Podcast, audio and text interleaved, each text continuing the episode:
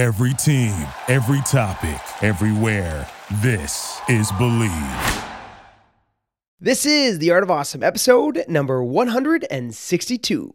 Wow. So I went from fourth grade football to coaching junior varsity in high school to being an ops assistant at SMU to doing video and recruiting to on the field. I was fortunate enough to be in those positions while also acknowledging that I worked extremely hard to be successful and be a valuable asset to whatever team I was on in that moment. So I was always kind of pointed towards this North Star, but I had this extreme focus on, as I like to tell myself, dominating in the present. Hit it! That's what I'm talking about. Wait! Okay, now, from the beginning. Hit it, boys. Welcome to The Art of Awesome. My name is Nick Troutman, and I'm a professional athlete, entrepreneur, family man, and adventure seeker. My goal is to share with you stories, knowledge, and inspiration as we continue on the journey together, searching for that secret sauce to producing awesome results in everyday life. Thanks for spending some time with me today, and let's get to it. Welcome back, everyone, to the Art of Awesome podcast. I am your host, Nick Troutman, and this is the show where we search for that secret sauce to success and the difference between the average and the awesome. And let's just say I am stoked and amped and excited to share this conversation with you guys, as today I got to sit down with Coach Evan Burk and talk all about the intangibles. Very, very fun conversation, which you guys are going to get once we get into it. But Evan Burk is a coach, and he has coached NFL teams like the Miami Dolphins, has been a successful college football coach as well. But he has a very interesting story as he goes from a fourth grade football coach to coaching the special teams in the NFL within 6 years. And a lot of that has to do with the intangibles, with mindset, with goal setting, with drive and determination, and really just putting in the work to step up, and also not necessarily knowing the path to the end goal, but taking one step at a time. So there is so much value that Coach Evan Burk shares with us within this conversation as we talk about athletics, as we talk about team building, and how that relates to everything in life, whether it be being a role model, whether it be leadership, whether it be parenting. So again, just so many nuggets of gold within this podcast, and I'm very, very excited to share it with you guys. We talk a lot about Evan's latest book called Finding Intangibles.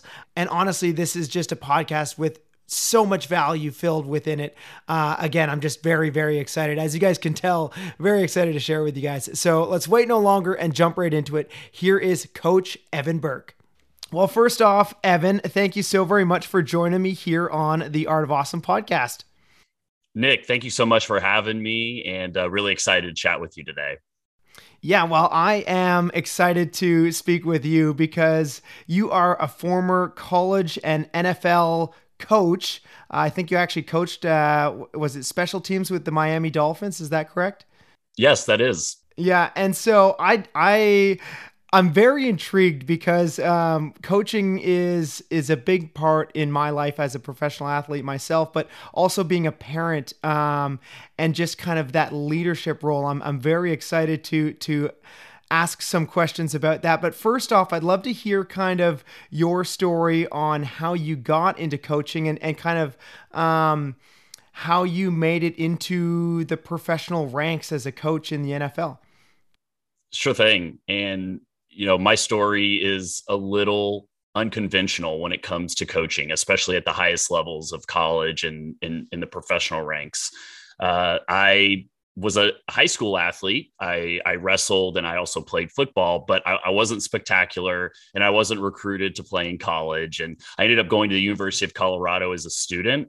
And after a year or so, as much as I was enjoying my college experience, like we all do, I was really kind of thirsting for something else. Something was missing from my life. And just like anybody who's competed in sports their whole life and through high school, you know, becomes a big part of your life. And I was missing that competition, just the aspect of being on a team. And at the time, I didn't even know it was possible to walk onto a team or be a member of a team. And I just kind of needed something around sports. And so I started coaching youth sports in Boulder when I was 19, 20 years old, while I was still in school there, and just kind of to fulfill that need to be a part of a team. And that eventually led me to coaching fourth grade football.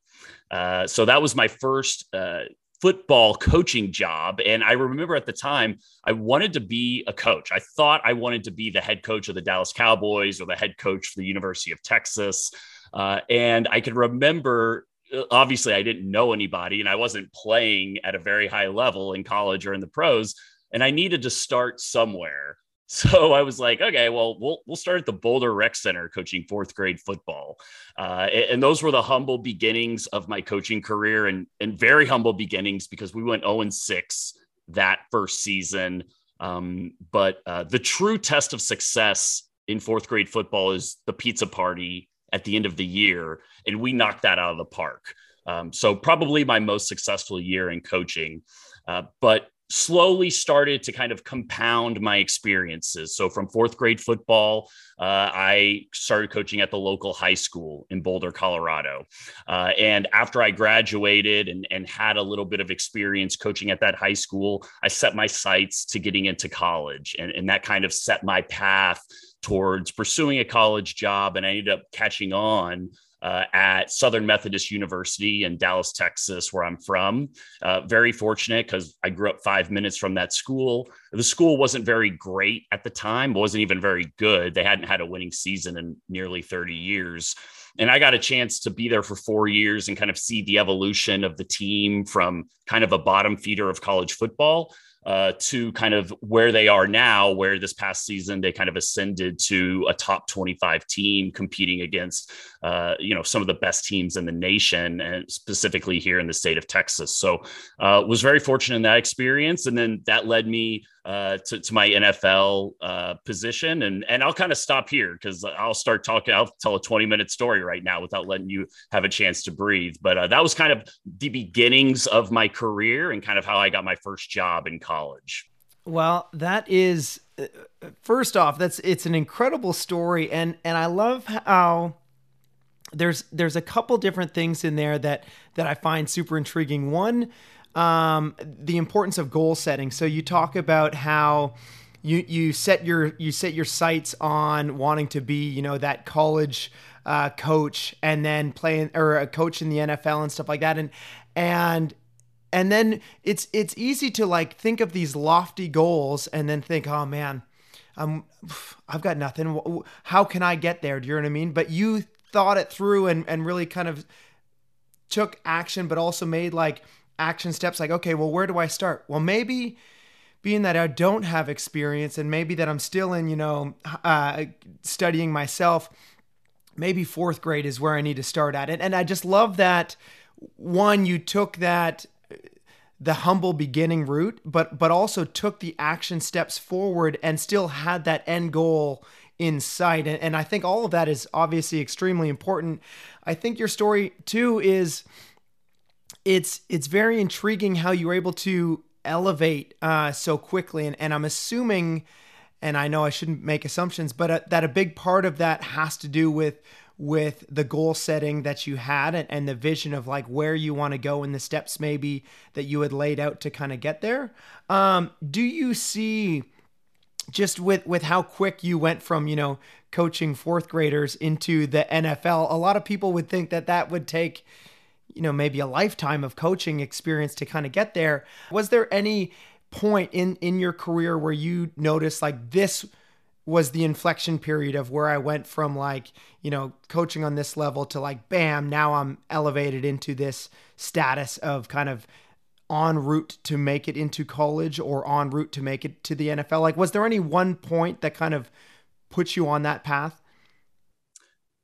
That's a great question, first of all. I just want to acknowledge that when I started, I would love to tell you right now that I knew exactly what I was doing, but in all honesty, I had no idea what I was doing.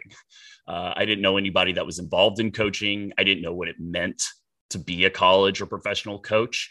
I just always was attracted to sports. Always loved football growing up in Dallas, Texas, during a time when the Dallas Cowboys were actually a good football team, was kind of the beginning of my love of the sport. And I always loved the leadership aspect. I've always equated a lot of leadership and team building lessons I've learned through life to sports. And so fourth grade was just kind of like the first opportunity that presented itself. So it's interesting because I think my story is, yes, I had that vision and I just made an action step and kind of like went and got that fourth grade football team. But it was this constant evolution of, okay, I'm always listening to Bill Parcells press conferences. I'm always reading coaching books. I'm taking notes on the games of, being an offensive coordinator for the first time at a junior varsity level. Does it matter? No, like none of that matters. But I think I was processing things with the vision of, okay, I'm growing into being the head coach at the University of Texas or for the Dallas Cowboys. And so I think that was very powerful, and having a strong North Star that you are constantly pointed towards and can constantly reorient yourself to. So, your question is, was there like a specific point? I don't actually know if there was a specific point. I was very fortunate in the aspect that I got to be promoted into a new role in a new facet of whatever organization I was with every single year of my career until I made it to the NFL. Wow. So I went from fourth grade football to coaching junior varsity in high school, to being an ops assistant at SMU, to doing video and recruiting, to on the field. I was fortunate enough to be in those positions while also acknowledging that I worked extremely hard to be successful and be a valuable asset to whatever team I was on in that moment. So I was always kind of pointed towards this North Star, but I had this extreme focus on, as I like to tell myself, dominating in the present, whether it was making 100 photocopies to pass out for the team meeting, or whether it was breaking down an advanced scout film on the next team we were playing. I always took that mentality. And I don't know if I can identify a single inflection point. Obviously, going from college and making the determination that like, I want to give myself a shot to try and get a job in the NFL, and actually getting that job in the NFL, that was probably the biggest inflection point, specific to what you just said, because everything had happened over a short period of time. Yes, but it was just kind of, I felt like I was on a path, and I felt like that first step from college all the way to the NFL was probably the first time where I was probably making a step, just like we all tend to do in life, where it's like, oh, I might be stepping out of my realm of capacity here. But obviously that's where growth happens. So I would probably say getting that job in the NFL was like the first big inflection point along the path of a constant ongoing skill and technique development. I like that. And it reminds me a little bit of like the continual story that we hear, all the time in the news or whatever, of like the so-called overnight success. And I do the like quote unquote, because hearing your story, to me, it almost seems like it really all starts with having that vivid vision, that true North Star of like, the end goal. I want to be, a coach for the Dallas Cowboys, or I want to be a coach for, Texas College, or whatever that might be, because I had a similar story. And ironically, I was reflecting on this yesterday. And when I was 15 or 14, I wanted to be a professional whitewater kayaker. That was just like this huge goal of mine, and an obsession.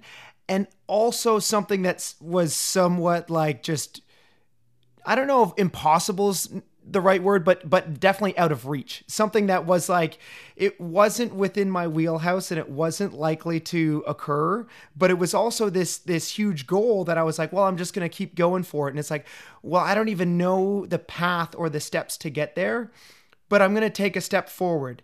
And then it's like driving in the fog where you can't see the end goal, but you can see a little bit ahead. So just keep going. And then you can see a little bit further ahead and keep going and a little further. And that in so many ways is the path forward. It's like, well, don't worry about seeing that end goal. Just look for that next step. And it seems like that might be a little bit of your story as well, where maybe there wasn't this exact path, to coaching the Miami Dolphins back when you were coaching fourth graders, but it was like, well, I'm going to take the next step. And the other thing that I heard you say that I definitely want to touch on was acting on who I want to be. So even, whether you were coaching the fourth graders or high school or whatever, thinking about like, well, what would, the NFL coach be doing right now? And I'm going to start acting like that person. And I think when we are goal setting for so many of us to stop and realize like, okay, well, what is the person that I'm trying to become? What would that person be doing right now in this scenario? And doing that really elevates us to become that person in so many ways. And I heard you say a couple different things that really kind of made me think about that. And I applaud that, because as a young person, so you're doing this, like, how old were you when you started coaching in the NFL? I was 26, 27 years old. Right. So at 26, 27, I mean, one, I'm not sure what the record is for like youngest coach in the NFL, but to me, that sounds super young. And as a 33-year-old right now, I can say that you have to have a level of mentality and essentially wisdom beyond your years. And a part of that is probably a combination of the books that you're reading and the content that you are consuming. But also trying to elevate yourself to be that person that you want to become, and the goal of being like, well, what is an NFL coach doing in this scenario and different things like that. Because I'm still like regularly trying to work on that myself. And I think that's amazing that at that 26, 27-year-old age that you were able to kind of have that wisdom and that mentality to kind of put that all together. And I want to hear more from you, because I feel like I'm talking a lot, but like, what were some of the books and content that you were consuming to kind of help bring your mentality into that level of both coach, but just the mental presence to like, was there ever any doubt, by the way? And I'm taking this into a different direction. So I also want to hear the books and the content that you're listening, but was there doubt when you were in that NFL locker room or whatever, but still being super young? Did you ever feel like I'm too young to be here, or any doubt that way? Or did you just have the confidence to be like, no, I've worked my way into this position and I deserve to be here and I have value to bring to this team?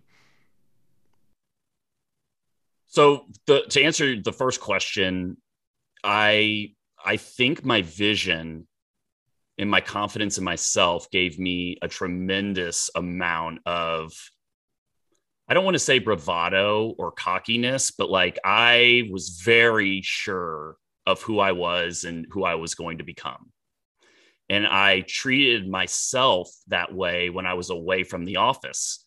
I mean, I've spent a lot of time at night when other people would probably, in their early 20s, go out, have a lot of fun. I didn't do that. Like I would stay home and I was reading and I was like creating binders of what my offense was going to look like or what my recruiting system was going to look like. I've always been really passionate about that. So when I would be walking around the office, even though I was young, and I just carried myself with a lot of confidence, but that confidence came from my own study. And as you mentioned, books I was reading. And I just want to like point something out also, because you were kind of talking about it. I was very fortunate in the respect of like who my parents are and who they and what they've meant to me in my life. And I always say I learned everything I need to know about coaching from my parents, and my parents know nothing about coaching.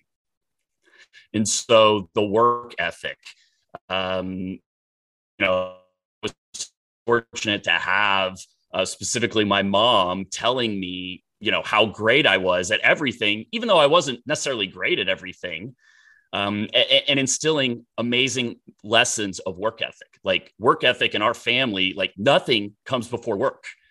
Like it can be grandpa's 75th birthday. And if you have work, like work comes first. That was kind of like a motto that was heard consistently throughout my childhood. So I think like a lot of the things that came to represent my coaching were from my parents and from my childhood.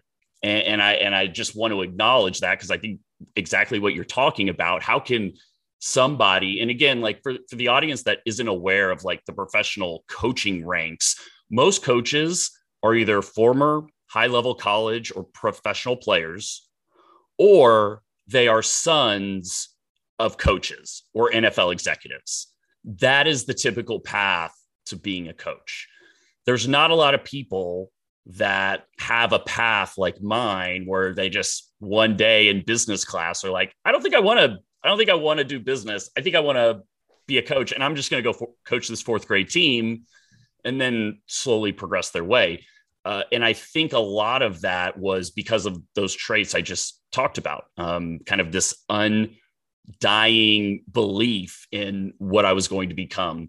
And you kind of were referencing some of the books. And so if anybody out there has read The Alchemist by Paulo Coelho, which is my favorite book, and obviously it's a book about kind of having a vision and pursuing that vision and getting knocked down multiple times. And that was definitely my career. You can imagine. And, for the people that are listening on audio, and you probably can't even see on video, like I'm 5'10", 160 pounds, soaking wet. Like I'm not an intimidating person. I kind of stand out in a coach's conference room or a coach's locker room. I'm not your typical football coach. And so I think I was met with a lot of skepticism in terms of who are you? Like, why are you here? All these guys are former players. I know these guys' dads from, 30 years of coaching with them. Like, who are you? And that was unsaid, but I felt it. And I think that one of the important things, and this is true in coaching and in life, is you need to get around the people that understand what drives success.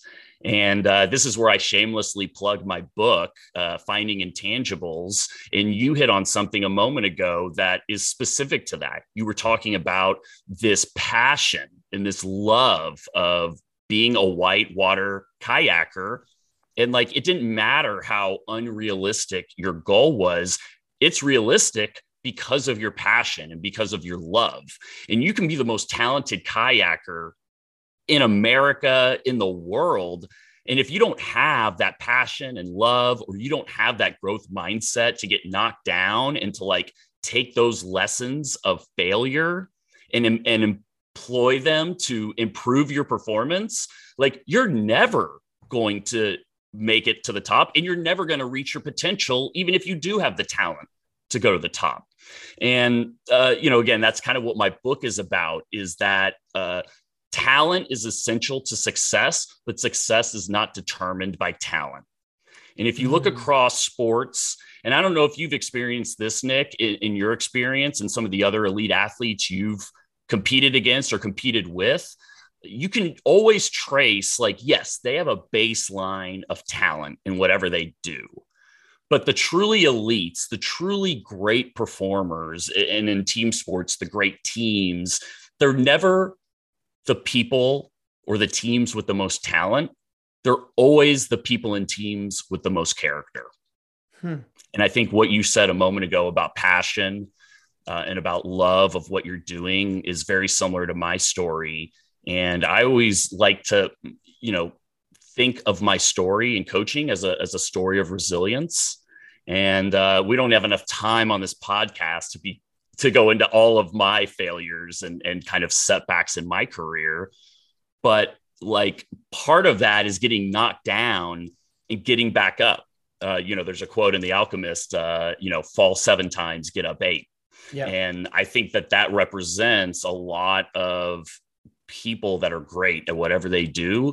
They have this ability to get knocked down, not be deterred, and to get up stronger than when they were first knocked down. So I'm starting to ramble now and getting super excited and fired up. But I do agree with you, too, about the books that you read and the people that you're around. And I think as I progressed through my career, I didn't find them early on in terms of people that supported me or saw it in me. But I think as I started to progress in my career and started to become more knowledgeable and honestly, like a better coach, better equipped to handle these highly competitive environments, I think I started to see people that thought like me. Kind of what I just outlined my book is about, like that thought and that knew that character was important, that had been on championship teams, that had coached with leaders that I looked up to and had, copious amounts of notes that I had taken on them. They started to see, they were talking about the game and what it took to be successful the same way I was talking. And those were the same people that saw something in me. So in a way, somebody was asking me the other day about my book, and like Finding Intangibles is really kind of like, how do you build winning teams? How do you find these unseen character traits? And they were asking me if the book was kind of about myself, and I didn't write it. I really wrote it for myself at 24 because this was the information I wanted to know as a young coach. But I think in another way, maybe subconsciously, the book is kind of about my own story because I'm never going to be the most talented coach or the most knowledgeable at football in any room I'm in, more than likely. But I have the other traits, in my opinion, that really led to my success, because I can guarantee you I didn't make it to the NFL from 4th grade football in 6 years because of my name recognition or because of my football knowledge or talent. That's amazing. And I love the reflection upon both how, the book Intangibles is about the advice that you'd give to that 24-year-old, young up and coming coach, but how it also in reflection might have a bit of your story in it as well, because there is that determination, that grit, the passion as a couple things that you had mentioned. What are some of the other intangibles that you write about in your book or that you have discovered through coaching that aren't, maybe some of the obvious skills that athletes and just individuals have? At the end of my time, when I was coaching at UCLA, I had come upon a book called Mindset by Carol Dweck, who's a Stanford professor, and she's done a lot of great work on growth mindset specifically. And when I was reading this book, and it's a lot about parenting with growth mindset, teaching with growth mindset, performing with growth mindset, and really about the ability to fail and to take lessons from those failures and become stronger through those failures, right? Like to break it down as simple as possible.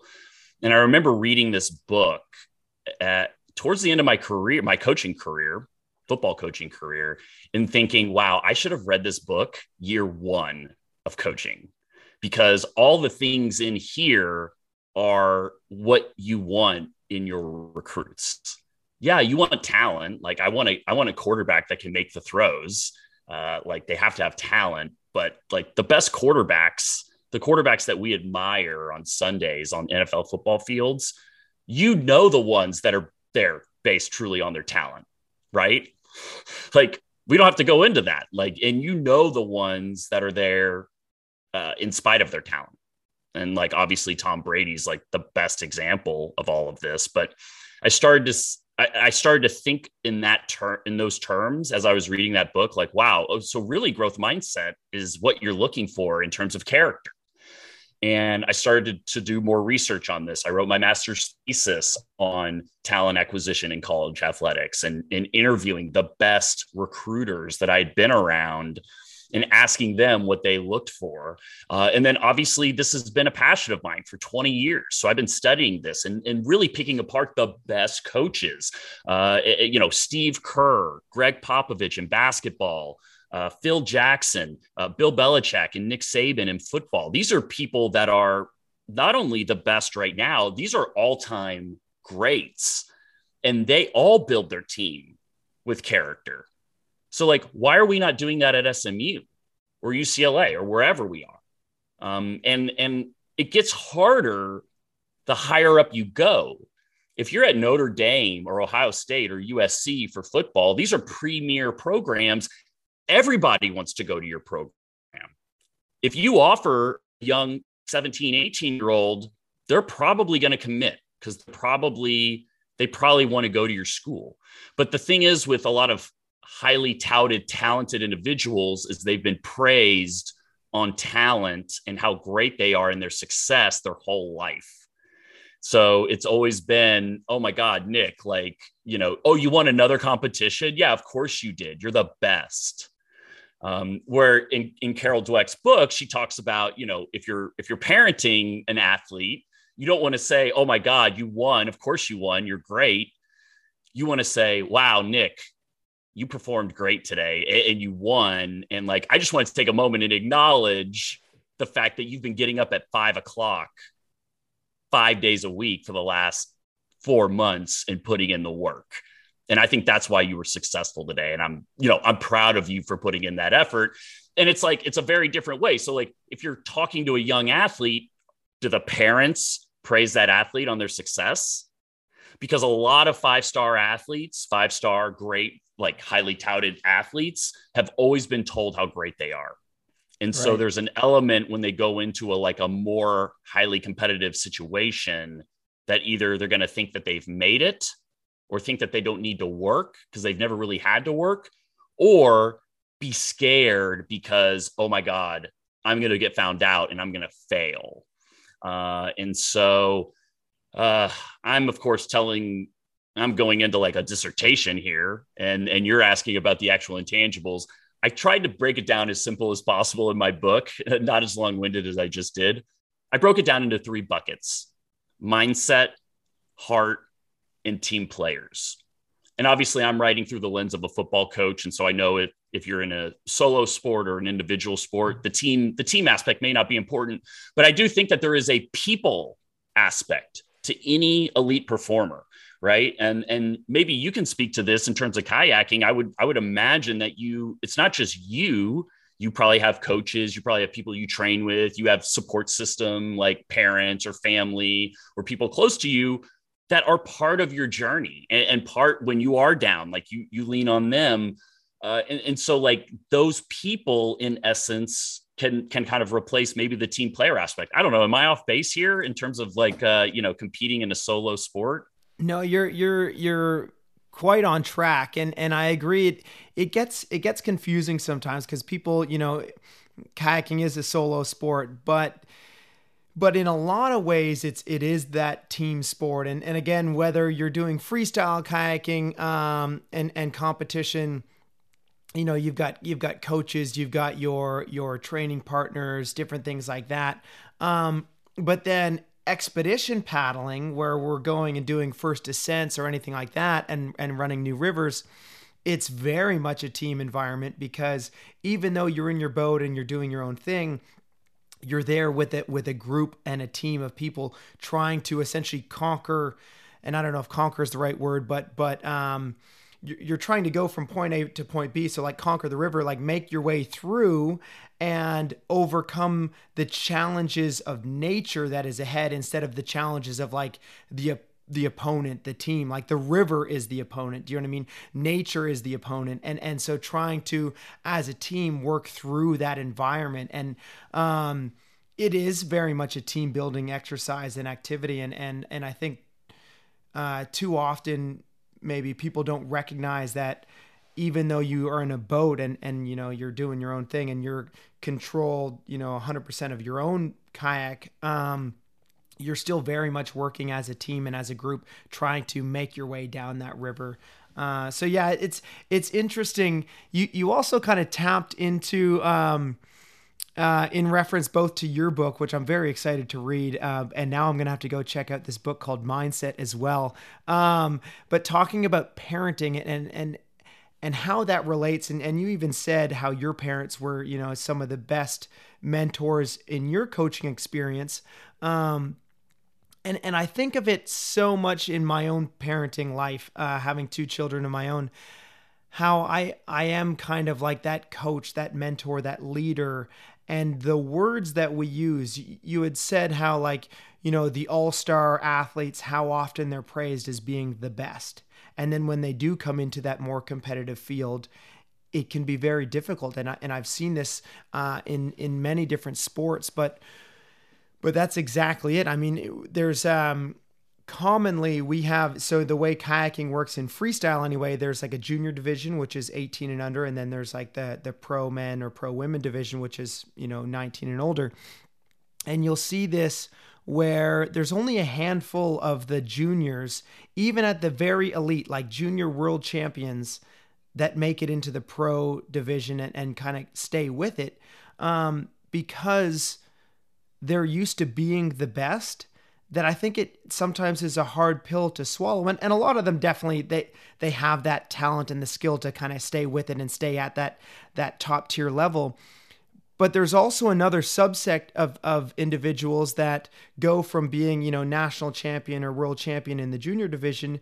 And then once they're in a more competitive age group, and they're not winning, they kind of just fade out because they're just like, well, maybe I'm going to go do something else. Because they're so used to being at that peak. They're so used to that, whether it be the praise or whether it be, you know, taking home the trophy or that sense of accomplishment.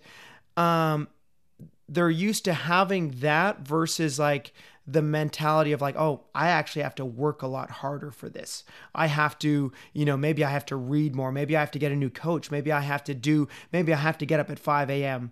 And so there are certain athletes that maybe had that the whole way through and they're able to kind of overcome those obstacles and continue on in that direction. But the ones that had it easier, quote unquote, meaning like maybe they didn't have as much competition in the younger age groups, I see those more likely to be the ones that kind of fade out and go do something else because they're like, yeah, whatever, I'm going to go do something different because I'm not winning right now or whatever. And I imagine that it's similar in football as well and almost everything in life, where even if you're, you know, you're a kid that's told you're really good at math or science or whatever, and then you go to, I don't know, MIT, and all of a sudden there's, you know, top engineers everywhere. And if you're no longer at the peak, you're more likely to just kind of fade out into the distance, be like, well, maybe I'm actually more interested in business now, or maybe I'm more interested in something else. And you kind of just like give yourself that excuse because you're not willing maybe to put in the work necessary to continue to rise to that upper echelon. Yeah. And you just summed it up. I mean, you just summed up why I wrote the book. And let me just clarify too, like the book is not just about being good enough, right? Like you can have an immense amount of talent and be good enough and make it to the NFL and like get contracts. But like, that's not what my book is about. And that's not what my coaching was about. You know, it was really about performing at your highest level. And obviously continuing to push and redefine what your highest level is, which is specific to what you just mentioned. And so like, I was really kind of looking back at, okay, who are the elite teams and who are the elite performers and what do they have in common? Okay, they all have talent, but when you're at the highest levels, the difference in talent is minuscule. Oh, maybe this guy's faster, or maybe this guy's hands are bigger, whatever. But like, does that determine success? Like you can have the talent to make it up to those levels, but the people that have success, if you really start to reverse engineer it, like in my book, I kind of break it down into like three sections. So like the first filter when you're evaluating people is like, they have to have talent. They have to be able to do the job. They have to be able to like compete in the NFL or whatever environment they're going into. So like everybody passes the first filter is talented enough to whatever, be on a college team, be in the NFL or be considered to be in the NFL. Okay. And like, there's different levels. You might be the most talented person on the planet, but be a low character individual, right? Like you might be a terrible person or a terrible teammate or something. There's a lot of teams that they don't care. Like, I think that talent wins out regardless. And like, we're just going to accumulate talent. And I talk in the book about there's a difference between accumulating talent and building a team. Like, you're not trying to pick the best players. You're trying to pick the right players. And we can look through all of the highest levels of any competitive sport or any competitive industry. And like, the stories are all the same. Oh, this person kept getting knocked down, but like, they kept getting back up. And guess what? Like, they were better the next year. And like, the stories are also the same for the people that are extremely talented that don't possess these traits. Oh, if they could have just figured it out, they couldn't keep the train on the tracks. Well, yeah. And like, if you had really been critical of like what you were seeing, this is a problem that I saw in my own coaching career is like a lot of coaches start with the end in mind. Nick is the most talented person at this position. And oh my God, he's so talented. Oh yeah, coach, but he doesn't really fit our system. Oh, but this guy, he's a once in a generation talent. Okay. Like, but his teammates don't high five him when he comes off the field. Should we be concerned? Oh, they're just, there's been issues at that school and the coach creates a lot of jealousy and like, it's going to be fine when he gets here. It's never fine when they get there. The story is going to tell you what's going to happen, right? Past performance is going to predict future success or lack of success. And a lot of people think that means, oh, well, they were successful in this arena or they had a lot of stats or success. So that's going to translate here. That's not really what I'm talking about. It's like, if they're a bad teammate in high school, like a lot of people's talent is so vastly superior at lower levels that they can overcome all sorts of deficiencies. But the higher up you go, the more competitive the industry is, the talent gap shrinks to almost nothing. To even like the Aaron Rodgers and Tom Brady's of football and like the scrub players that are barely hanging onto a team, like those guys are all super talented. If you were not to watch the quarterback throw and you just saw the ball coming out from behind a door, you would just be like, oh my God, I can't tell which ball's from Tom Brady and which one's from, scrub player B over here. And so like what determines the success of these people? And it all goes back to like these core traits that you can find. And some possess all three of these things, right? Like a person like Tom Brady has an immense love and importance for the game of football. He's extremely competitive. Like these things to me fall under heart. He also has this ability, like a lot of people look at Tom Brady now and they're like, oh, he's an MVP. He's the greatest player ever. He's married to a supermodel. He's the most talented player ever. And I know you said you're 33. Yeah. So I'm 39. So I can actually remember Tom Brady in college, and Tom Brady was not that talented in terms of NFL quarterbacks. He had to work his way up from a fourth string quarterback just to make the team. And then think about what it takes. Drew Bledsoe, and I apologize for all the non-football fans, but bear with me here. Drew Bledsoe at the year 2000 was one of the best players in the game of football. He was the prototypical quarterback, 6'6", 250, golden arm. And he was the highest paid player at the time in the history of the NFL. And backup Tom Brady was able to become the starter in New England. And obviously, we're aware of what's happened over the last 20 years. Well, like if you don't acknowledge that aspect of Tom Brady's career, of him developing as a backup and showing up every day, I don't want to compare myself to Tom Brady. That's not what I'm trying to do. But I think like, how was I able to access those rooms that are extremely difficult to get in? It was like, I had a similar vision. You know, Tom Brady talks about it. He's like, oh, I didn't care that Drew Bledsoe was the highest paid player in the league.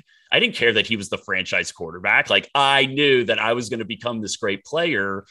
And I think the greats have this kind of mentality of like, oh yeah, I don't care that all these guys have, you know, dads that are hooking them up with jobs. I don't care that all these players like played for all these coaches and could just like text a coach and get a job.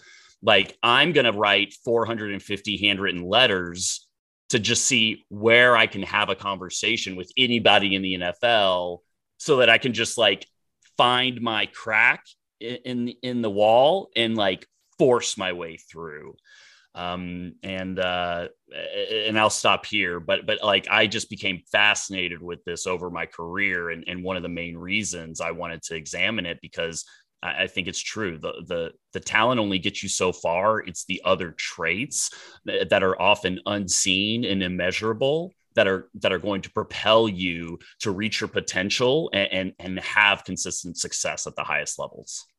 I love that. And the more that I hear about your story, the more that I would agree that these intangibles that you embody, you know, them as well. And it likely is a big part, if not the main portion of your story and your success as well.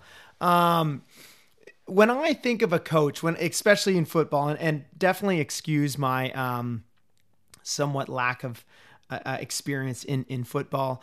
I think of them as, you know, the playmaker, the person who's, you know, going through and figuring out what's the offense, what's the defense, all these different things. And they're really kind of putting all the pieces together. And then, like what you're saying, taking the talent that they've got at hand and essentially, you know, trying to make the best team possible. The more that I listen to you, the more I question how much of coaching really has to do with kind of taking the talent versus molding that talent and bringing these intangibles like mindset, psychology, teamwork, confidence, goal setting, all of that, and kind of implementing that into the talent that they've got to work with. And I also see a little bit in the movie Moneyball. Have you? I'm guessing as a coach, maybe you've seen it, but yeah. But the idea that you can take kind of those unseen talents and apply these intangibles and mindset and teamwork and confidence and really kind of mold something totally different. How much of your coaching do you felt had more to do with that part of it versus just, you know, actually putting together what's the best offensive, you know, strategy or run that we can do here? What's the best defensive or whatever? Well, I wanted to write a book. Obviously, I'm not trying to claim to be on par with Moneyball. It's a fantastic book, but I wanted to write something that would take a fresh approach to team building and potentially change the way people thought about team building. And, you know, in a pinch, I would describe my book as Moneyball, but instead of data, for character. Wow. So, you know, thinking of character as the new competitive advantage, because 20 years ago, nobody had data. Nobody knew what to look for. Now, everybody has data. The bettors have data. There's websites online that you can just like, you know, calculate how fast people like. The data is out there, and data is not a competitive advantage anymore. Mm. And even someone like Theo Epstein in baseball, who was one of the big proponents of data and making decisions based on the data analytics, in his second opportunity as a general manager with the Chicago Cubs, again, a losing franchise that had not had really any modicum of success for a century, he came in and built a team based specifically on the chemistry and character of the players and creating that clubhouse chemistry. And so even the people that used data to their advantage to make their careers, make millions, become legends in their sport, have evolved to using character as a competitive advantage. And, you know, you were asking about coaching, and I think it's very astute of you. You know, you don't have to be the you don't have to watch every football game on Sunday to kind of pick apart what you just mentioned. And that's really interesting insight for me. I'm so deep in it and enjoy the sport so much. It's interesting for kind of somebody on the outside or doesn't pay attention as much to notice what you just described. And I've thought for a long time that coaching hiring is messed up specifically around what you just mentioned, right? Like, I talk in the book about previous experience over previous success. And I think like what I mean, previous success over previous experience. And what I mean by that is a lot of times people overvalue experience and they don't look at maybe being in another realm and having success, or they discount people winning. And like in a way, winning or finding ways to win can be an intangible trait. It doesn't matter if you're kayaking or, you know, when you retire as a kayaker and you go into business, like those are the traits people look for. They're not going to sit there and be like, yeah, you're successful in kayaking, but like, this is software sales, Nick. I don't think you understand. It's like, no, you understand the work ethic it takes. You understand the commitment and the dedication and the ongoing continual improvement to be at your best, whatever your best is going to be on this certain day, learning from your failures, all these things. That's what you learn in sport. And I think people discount that. And specific to hiring around coaching is they look at, this person is good at calling plays. This person is good at making adjustments. And that's part of coaching, but that's a strategic part of coaching that when you're an assistant coach is a huge part of your job. And when you become a head coach or a leader or a manager of a team, none of that matters. None of that matters. Now, it matters to have a system in place that players can have confidence in and believe in and like a proven system to win. But like you actually calling plays as a leader has very little to do with you winning. What's more important as a leader is, okay, you're at your morning walkthrough the day of the game and your star receiver walks in 30 minutes late. What do you do? Right? That's the true test of being a leader, specifically in those type of environments where you have people like Antonio Brown, who are supremely talented. Like there's no doubt on a given play, him being on the field is probably advantage for your team because of his talent. But like, what message are you sending to your team if you just like brush it off and say, just get them to the game? Oh yeah, that's Antonio being Antonio. Oh, man, he's wild. Like to me, you just told your team everything that you're about. And it might result in a short-term success or a short-term win, but ultimately you just had a huge loss in terms of the culture building. And that's what people don't understand about the hiring. And it's exactly what you just mentioned. It's very little to do with the plays and has everything to do with the culture. And like, what do you stand for? What do you stand for both in success and in failure? Because inevitably both are going to happen and it's going to show up either way, specifically to the character of the team. And because sports and really life and business and any aspect you choose is all about random events and setbacks. You were talking about the nature of the weather and the nature of being in kayaking. And like, you can't sit there and plan it out. You can prepare, but like once you're on the course and once you're in the river, like you have to have some form of adaptability. Like when you hit that failure, you hit that rock or whatever adversity you encounter, like that is the true moment where your ultimate success is going to be determined. Like, do you give up? Do you just say, oh man, not today, I guess. Like there's always going to be something wrong. There's always going to be adversity. And like the way that you respond to that adversity is ultimately going to determine your success. And like I always, like to point out when teams win championships and the broadcasters on stage and they put the mic in front of LeBron or Tom Brady and say, hey, how did you do it?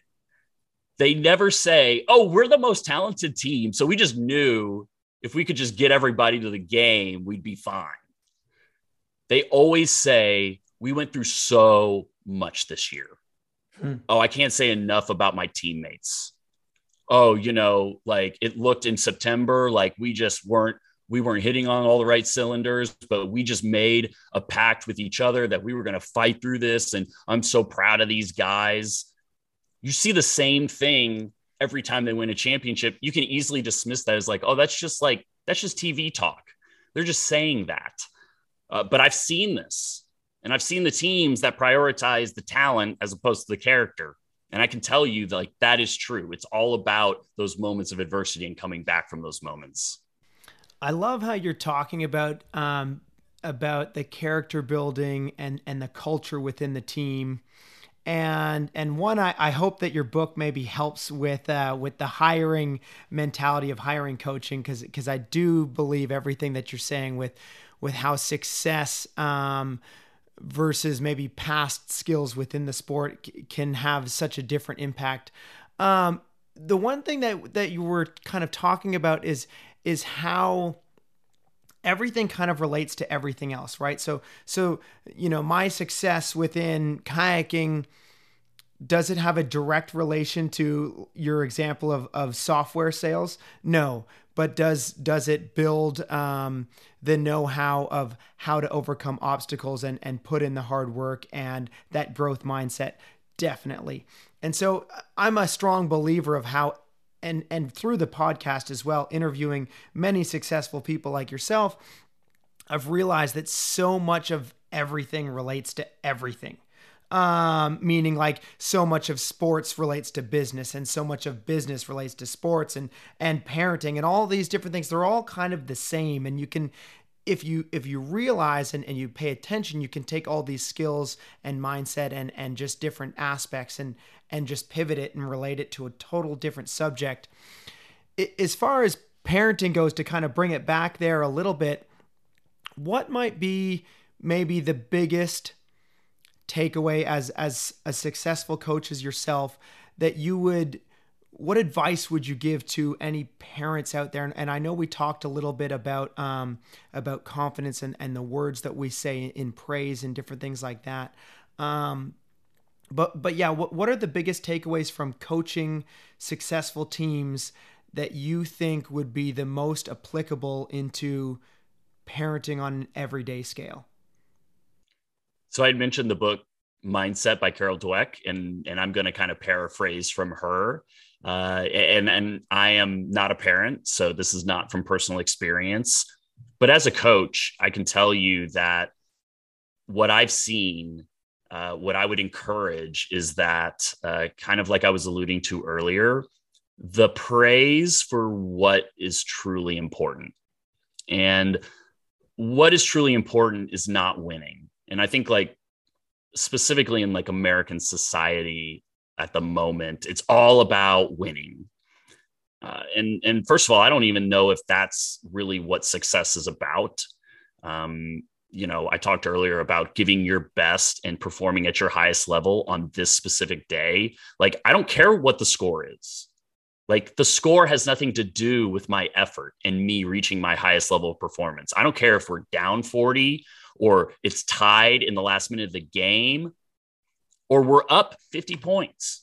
Like, the aim is to perform at your highest level.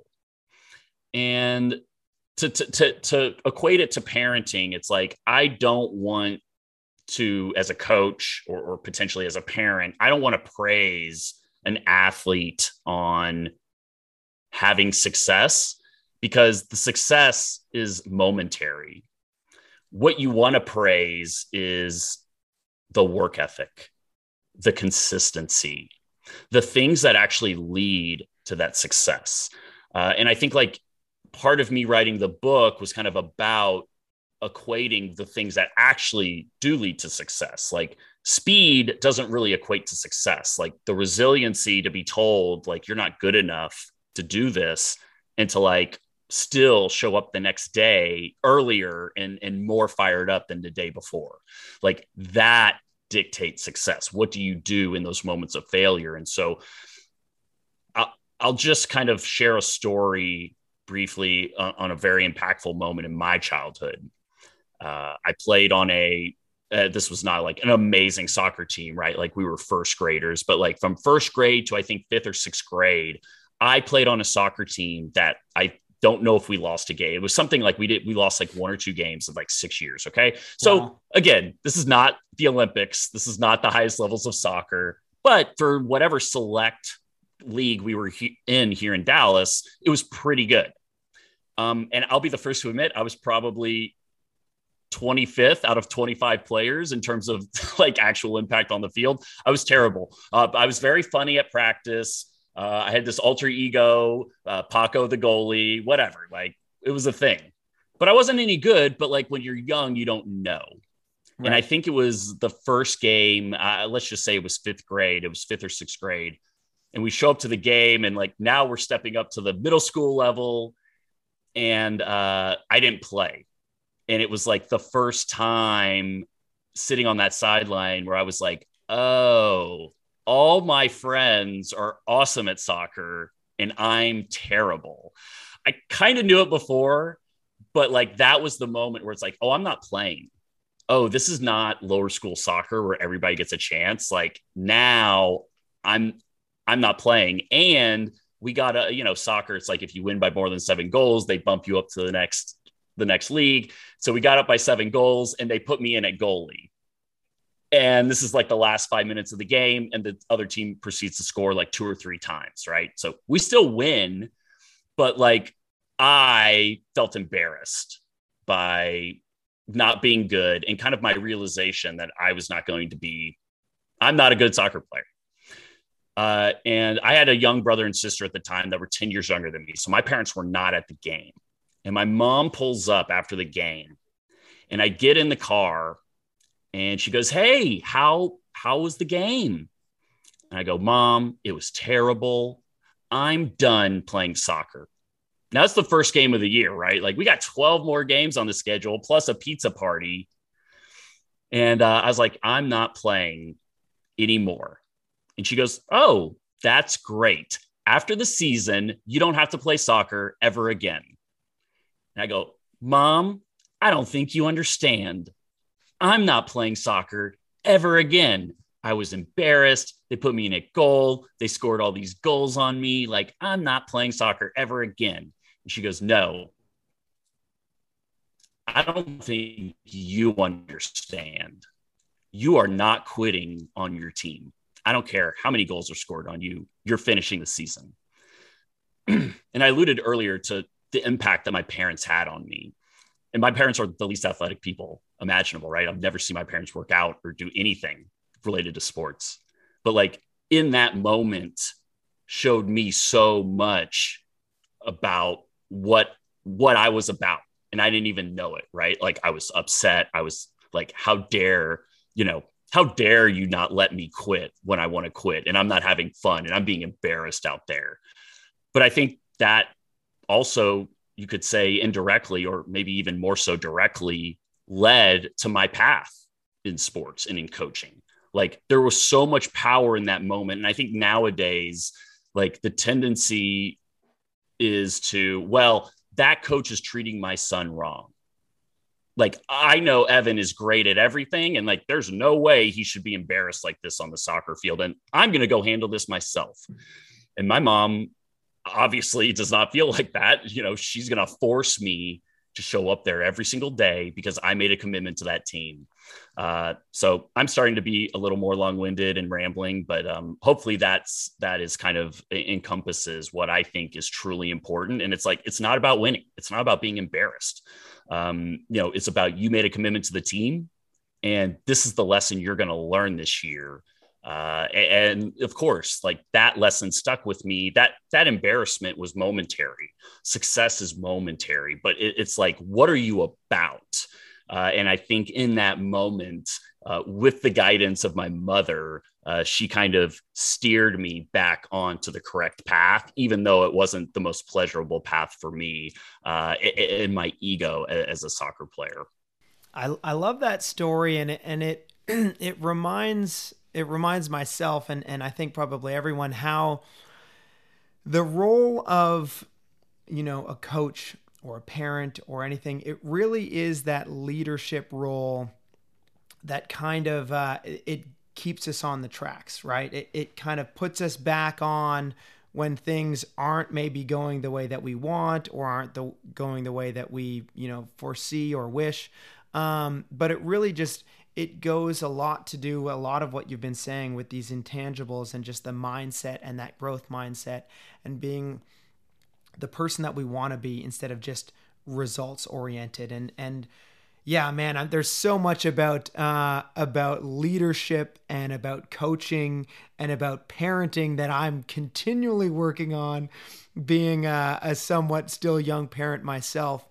Evan, I feel like I could talk with you for hours about all of this because you just have so much so much value to bring to the table, and I'm just absorbing so much of it. I'm definitely very excited to pick up your book and learn a lot more. I'm going to move us on though to the next part of the show that I call the fire round, and just fire a couple quick questions off at you that I ask all of our guests. Though before we continue with the show, I want to take a little bit of time to talk about Noom. Noom uses the latest in behavioral science to empower people to take control of their health for good through a combination of psychology, technology, and human coaching on their platform to help millions of users meet their personal health and wellness goals. A lot of people face pressures to change themselves to fit other people's expectations, and the more freeing solution is to find things that work for you. Noom understands that everyone's weight loss journey is unique, and what works for someone else doesn't mean it'll work for you. That's why Noom's approach adapts to your lifestyle. It's flexible and focuses on progress, not perfection, allowing you to work towards your goals at the pace that's comfortable for you. Noom Weight makes it easy to start your weight loss journey and stay on track with personalized lessons to help you gain confidence and practical knowledge, one-on-one coaching, and a cognitive behavioral approach that teaches you how to be mindful of your habits. 75% of Noom Weight users finish the program, and more than 60% of users that engage with the program keep the weight off for a year or more. So start building habits for healthier, long-term results. Sign up for your trial at Noom.com/believe. Again, that's Noom, NOOM.com/believe, BLEAV. Now let's get back to our fire round. Evan, do you have a favorite quote or a current quote that you live by? Humble enough to prepare and confident enough to perform. Wow. I love that. That's amazing. We've talked about several different books throughout this episode so far, but do you have a favorite book or a current book that you're reading? A book that really was profoundly impactful for me was called The Four Agreements by Don Miguel Ruiz. And pretty simple book. You could probably read it, you know, during an afternoon coffee. But a couple of the principles in there I hold very near and dear to me and my development. Always do your best. Don't take things personally. Don't make assumptions. Be impeccable with your word. I think it was a great book and really kind of the first book that had a true impact on the way I lived my life. I love that. I've read Four Agreements and The Alchemist, both phenomenal books. I'm very excited to pick up Mindset and your book, Intangibles, as well. Evan, what might be a recent lesson that you have learned, whether it be through a mistake or through success? One of the big things that I like to talk about in my coaching and in my speaking is, and we've talked a lot about the value of failure today and like adversity and learning lessons in that adversity. But I think one of the overlooked aspects, and I also talk about this in the book, is how people handle success. And ideally, it's the same way you handle adversity. And the best teams and the best individuals, regardless of their success, regardless of what's happening, are always going back and looking at, okay, we won, but like, this is a problem area. This could be an issue in the future. How can I improve in this aspect? And I think always kind of going back and looking regardless of your success, at kind of like, how could it have been done better? How can I improve the next time? I'm susceptible to this, just like anybody else. Like my personality is more of a high achiever type, if you can't tell. And so like, even one of the downfalls or the drawbacks of that is like, even in spite of success, I have a tendency to always focus on what's next and focus on what was wrong and focus how to get better and not celebrate the small wins and not celebrate the successes. And I think that's really important. And I think I've been even reminded here over the last, my book's been out for maybe 6 weeks now. I've even had to remind myself and been reminded by people close to me that is a huge accomplishment, because my first reaction is, I didn't include this, or, should I go back and edit it and like change this in it? And it's really important that despite whatever, successes that you have, no matter how small they are, to appreciate those, because like, not to get too philosophical here, but it is all about the journey. Because I feel like sometimes when you get to the destination, it's like, okay, well, this is cool, but what's next? But what it's really about is like enjoying that journey and like publishing a book and like talking to people about it and hopefully having the ability to impact people and influence the way that they think about things. And so I think that's something I'm continually working on and just kind of like telling myself that it's okay to not put out something that has to be perfect and just be okay with the success as it was. And like, we can wait till tomorrow to pick it apart and pick apart everything that went wrong with it and enjoy the successes in the moment. I love that. And it's such a great reminder to myself as well, to relish the small successes in life. And yeah, it's too easy. I probably have a very similar mindset as you, where I'm just like very forward thinking, always looking for the next thing. And sometimes I need to take a step back and be proud of the successes that I have had, and in the moment as well. One of my favorite questions, Evan, is if today was your last day on earth and everything that you've done up to now, all of your coaching, all of your speaking, all of the teams that you've helped, your book, everything was to go away with you, and all that you were left with was a piece of paper and a pen, and you could leave three truths, write down three truths for, these could be for the people and the athletes that you've helped, it could be for future generations, could be for your family, your friends, your loved ones. What might your three truths be? So my grandfather recently passed away, and he was one of my closest friends, and was extremely fortunate to have had him as a grandfather and as a model of manhood and the type of person that I wanted to be. And so I'm going to steal quotes from him, because they mean a lot to me, and I think they're very profound. The first one is safety first. Safety first in everything. The second one is the greatest luxury in life is an extended family. And the third one is, as you ramble through the road of life, whatever be your goal, keep your eye upon the donut and not upon the hole. Wow. I love all three of those quotes and pieces of advice. I'm sorry to hear for your loss with your grandfather. He sounds like a very wise and influential person in your life. And with words like that, I can see why. Coach Evan, thank you so very much for this conversation. I have learned so much, and I have gotten so much value from you. Something that I try to do as much as I can with all of my hosts is provide value as well. So is there anything that you are currently focusing on that I might be able to help out with personally, or possibly even my listeners? Well, first of all, I appreciate you bringing that up and asking, and I have thoroughly enjoyed our conversation today. I'm sorry for some of the long-winded stories, and I know we're going over our time here, but really enjoyable talking to you. I think asking for support, and I appreciate that. I would just say you know, I'm very passionate about this book, obviously, and you can find the book Finding Intangibles on Amazon. So if you wouldn't mind sharing that with your audience, that would be great. And I think this is a powerful message, not only for character development, but also in terms of the character it takes to build a winning team.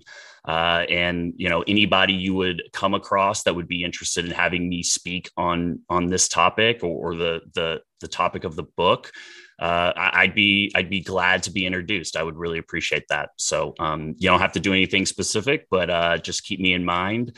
And if the book interests you, you can find it on Amazon. Awesome. Well, I definitely will keep you in mind and will recommend you to many people. And I very much am looking forward to getting and reading this book, both for the success within athletics and the mindset. But I also I truly believe that a lot of your help and advice for coaching, I think I'm going to be able to implement into my parenting life as well. So I'm definitely excited to check out this book. For anyone out there that wants to follow along your journey, that wants to reach out or connect with you, what might be the best way for someone to reach out or connect? I'm on all social media channels, as much as I can keep up with at 39, at Coach Evan Burk. Burk is spelled B-U-R-K, no E. So you can find me on social media. Probably Twitter might be the best place to connect with me, or Instagram. And then also my website, www.coachevanburk.com. Awesome. I will have the links for all of that within the show notes as well. Again, thank you so very much, Coach Evan. Final question of the day for you is, what is your definition of awesome? Wow, I really like this question. And the reason I like this question is because everybody always asks, how are you doing? Hey, I'm fine. I'm good. I made a determination 15 years ago that I was going to be awesome. So I might be super intense. And if you're at the coffee shop or you're at the front desk and you say how I'm doing at 7:00 in the morning, I'm awesome. I'm always awesome. And so my definition of awesome is just a mindset of enjoying what you're doing, and just carrying happiness and positivity and a growth mindset into all situations, knowing that it's going to be the best, knowing that you're going to make it the best, and ultimately trying to be at your highest level, regardless of what arena you're in. That is truly awesome. And I love that answer and that definition. I think I have a very similar mindset, and I get laughed at regularly at the coffee shop when I get answer, I'm doing awesome. So no, that again, speaks to me. That question more than any other today speaks directly to me and what I'm about. So awesome. I'm very appreciative of that question. Well, again, thank you so very much for your time. I got so much value out of this conversation. I am very excited to share this with my listeners. For everyone out there listening, if you guys did get value out of this, which I am quite certain you did, and if you didn't, then maybe go back and listen to it again. But if you guys could share this out with a friend, a family member, someone that you think might need to hear this conversation, learn some of the lessons that Coach Evan shares with us, and just learn some of those intangibles that I think are so valuable to everything in life. Please share that out with someone. And if you guys could leave us a rating and review, it'll take just a moment and would be greatly appreciated by myself, as it helps us build our collective and community as a whole. Thank you all so very much for tuning in. And thank you, Coach Evan Burk, for joining me. I am Nick Troutman, signing off, wishing you all truly an awesome day. Cheers.